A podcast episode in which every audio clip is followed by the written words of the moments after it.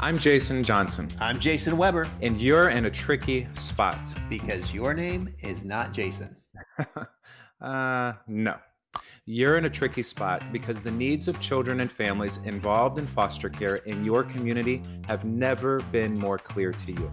That's right. You know that more foster, adoptive, and kinship families have to be found. Hurting families must be strengthened, and all of these families desperately need support. And on top of that, there's one other thing that's absolutely clear to you. The church is the best way to provide those things for children and families. This is a fact that you couldn't be more clear about. But if you're like a lot of people, that's where the clarity ends. And this, my friends, is the tricky part.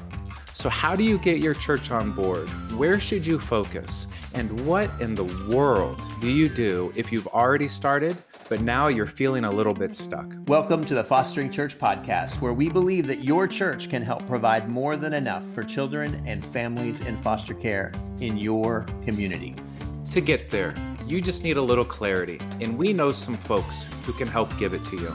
Each episode, you'll hear from a real life church ministry leader discussing some foundational elements of what it means to become a fostering church. You'll gain insight and encouragement to help you take your next best steps forward.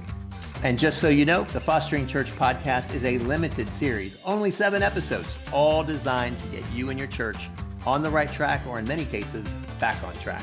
Yeah, and you can find it wherever you normally listen to your podcasts. So join this, Jason, And this, Jason. as we hang out with some great people from across the country to get clarity about how your church can care for children and families and help provide more than enough.